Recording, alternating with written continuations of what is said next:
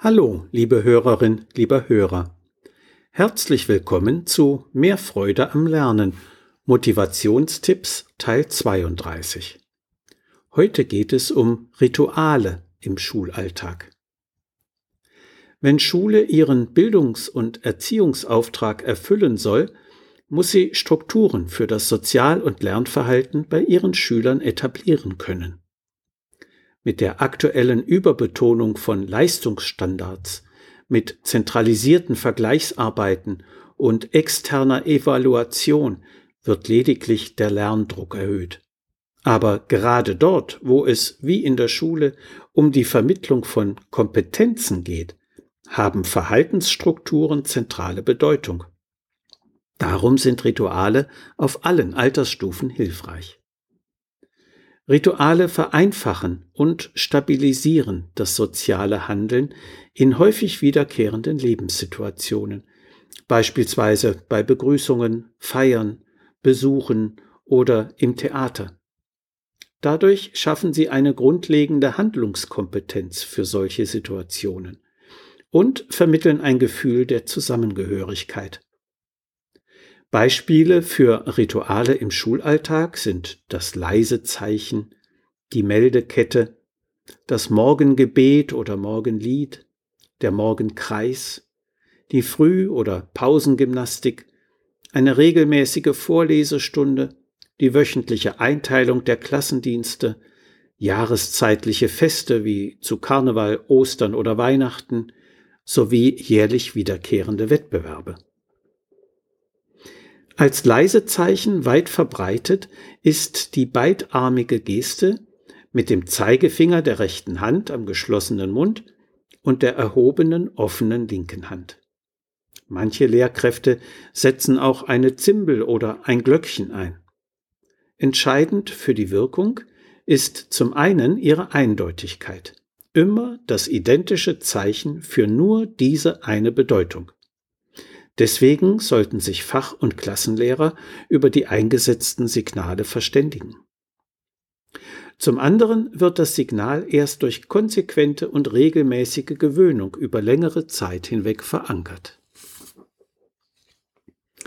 Die Meldekette steht als Beispiel für einen ritualisierten Gesprächsablauf oder eine Abfragerunde. Wer als erster eine Antwort gegeben hat, ruft den nächsten auf der sich meldet, und der wieder den nächsten und so weiter. Mit diesem Ritual wird die Lehrkraft entlastet und kann intensiver beobachten, weil sie nicht gleichzeitig steuern muss. Eine Meldekette motiviert die Schüler, weil sie den Ablauf des Geschehens beeinflussen können. Es gibt aber auch inhaltlich motivierende Unterrichtsrituale, beispielsweise das Datumsrechnen. Jede Mathematikstunde beginnt mit Rechenaufgaben, die die Schülerinnen und Schüler selber aus dem Tagesdatum ableiten.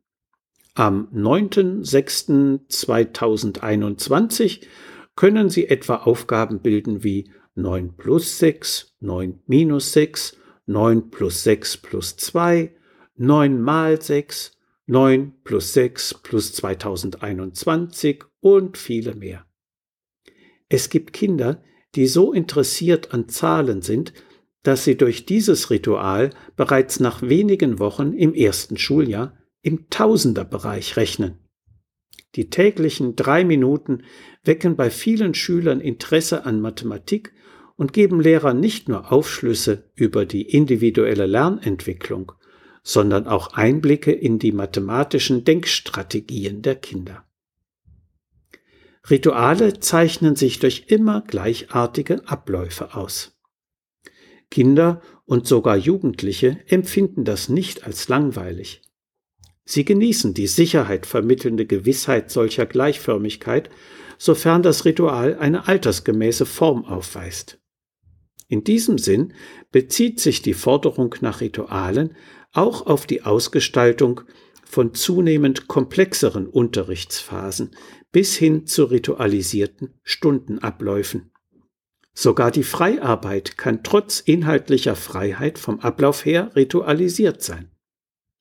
Je chaotischer eine Schulklasse sich verhält, desto wichtiger sind schematische Abläufe.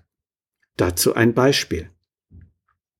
Eine Lehrerin aus einer Vorstadtrealschule mit sozial relativ intaktem Umfeld wurde als Krankheitsvertreterin für ein Vierteljahr in eine Innenstadtschule mit einem sozial problematischen Umfeld abgeordnet.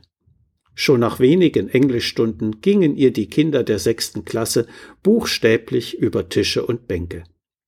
Sie setzte alles methodische Können ein, bereitete sich besonders sorgfältig vor, gestaltete zu Hause stundenlang fantastische Folien für den Unterricht, doch nichts half.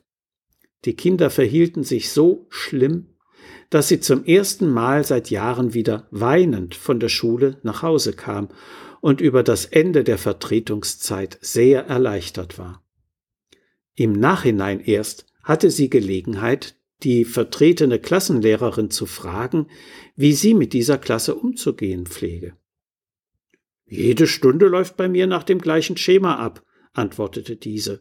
Vokabelabfrage, Hausaufgabenkontrolle und Besprechung, neuen Text erlesen, neue Vokabeln aufschreiben und so weiter.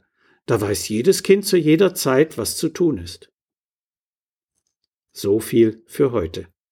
Sie finden viele weitere hilfreiche Tipps und Informationen in meinem Buch Mehr Freude am Lernen. So motivieren Sie Ihr Kind. Medu Verlag Dreieich. Wenn Sie Fragen zu Schule und Lernen haben oder meine sonstigen Bücher und Materialien bestellen möchten, können Sie gerne über meine E-Mail-Adresse info at schulberatungsservice.de oder über die Webseite www.schulberatungsservice.de Kontakt mit mir aufnehmen. Bis die Tage und bleiben Sie gesund. Ihr Detlef Träbert.